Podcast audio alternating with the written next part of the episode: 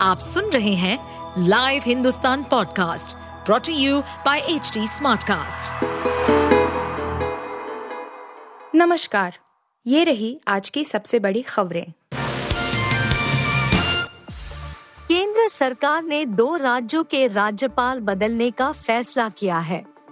झारखंड के पूर्व मुख्यमंत्री रघुवर दास को ओडिशा की ज़िम्मेदारी दी गई है। वहीं भाजपा नेता इंद्रसेना रेड्डी नल्लू को त्रिपुरा का राज्यपाल नियुक्त किया गया है।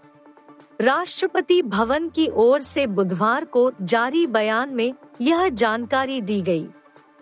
राष्ट्रपति द्रौपदी मुर्मू ने इन नियुक्तियों को लेकर खुशी जताई।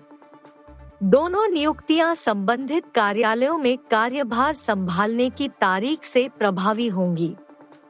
भाजपा के राष्ट्रीय उपाध्यक्ष रघुवर दास ने 2014 से 2019 तक झारखंड के मुख्यमंत्री का पद संभाला। वहीं इंद्र सेना रेड्डी नल्लू तेलंगाना से भाजपा नेता है। हमास के क्रूर हमलों के जवाब में गाजा पट्टी पर इसराइल के द्वारा लगातार बमबारी की जा रही है। इन हमलों से हताश फिलिस्तीनी खुद के लिए आश्रय स्थल ढूंढ रहे हैं। पड़ोस के देशों में शरण पाने की कोशिश कर रहे हैं। हालाँकि मिस्र और जॉर्डन जैसे मुस्लिम देश भी उन्हें स्वीकार करने से हिचकिचा रहे हैं। दोनों देश इसराइल की सीमा से सटे हैं। एक की सीमा गाजा पट्टी के साथ तो दूसरे की वेस्ट बैंक के साथ मेल खाती है। आपको बता दें कि जॉर्डन में पहले से ही बड़ी संख्या में फिलिस्तीनी लोग रह रहे हैं।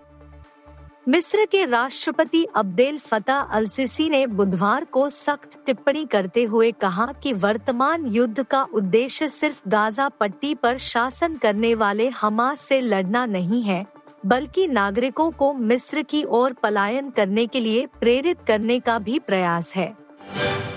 राजधानी में तीन दिनों से तापमान में उतार चढ़ाव जारी है।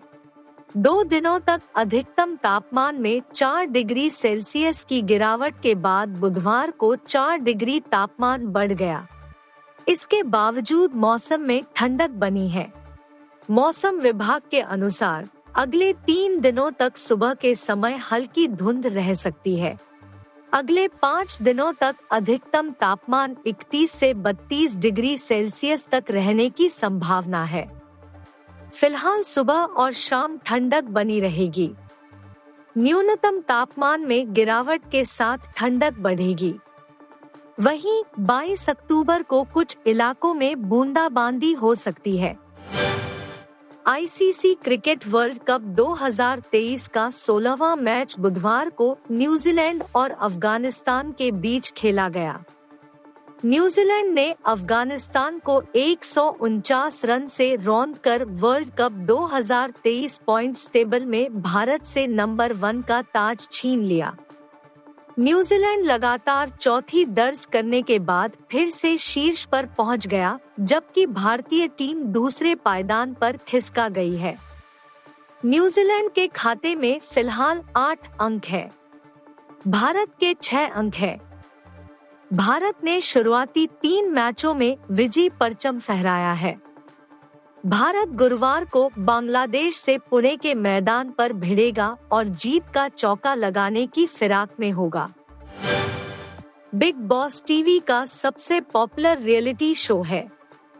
15 अक्टूबर से बिग बॉस सीज़न 17 का प्रसारण शुरू हो गया है। दिल्ली हाई कोर्ट ने अधिकृत तरीके से शो की स्ट्रीमिंग पर रोक लगा दी है। वायाकॉम 18 मीडिया प्राइवेट लिमिटेड ने दिल्ली हाई कोर्ट में एक याचिका दायर की थी। बिग बॉस का प्रसारण कलर्स टीवी पर होता है, जिसका मालिकाना हक वायाकॉम 18 के पास है। याचिका में कहा गया है कि शो बहुत लोकप्रिय कार्यक्रम है और इसके अवैध प्रसारण से कॉपीराइट का उल्लंघन होगा। आप सुन रहे थे हिंदुस्तान का डेली न्यूज़ रैप जो एच टी स्मार्ट कास्ट की एक बीटा संस्करण का हिस्सा है। आप हमें फेसबुक ट्विटर और इंस्टाग्राम पे एट एच टी या podcasts@hindustantimes.com पर ईमेल के द्वारा सुझाव दे सकते हैं। इस पॉडकास्ट पर अपडेटेड रहने के लिए हमें फॉलो करें एट एच हम सारे मेजर सोशल मीडिया प्लेटफॉर्म्स पर मौजूद हैं। और ऐसे पॉडकास्ट सुनने के लिए log on to W W W dot H D Smartcast dot com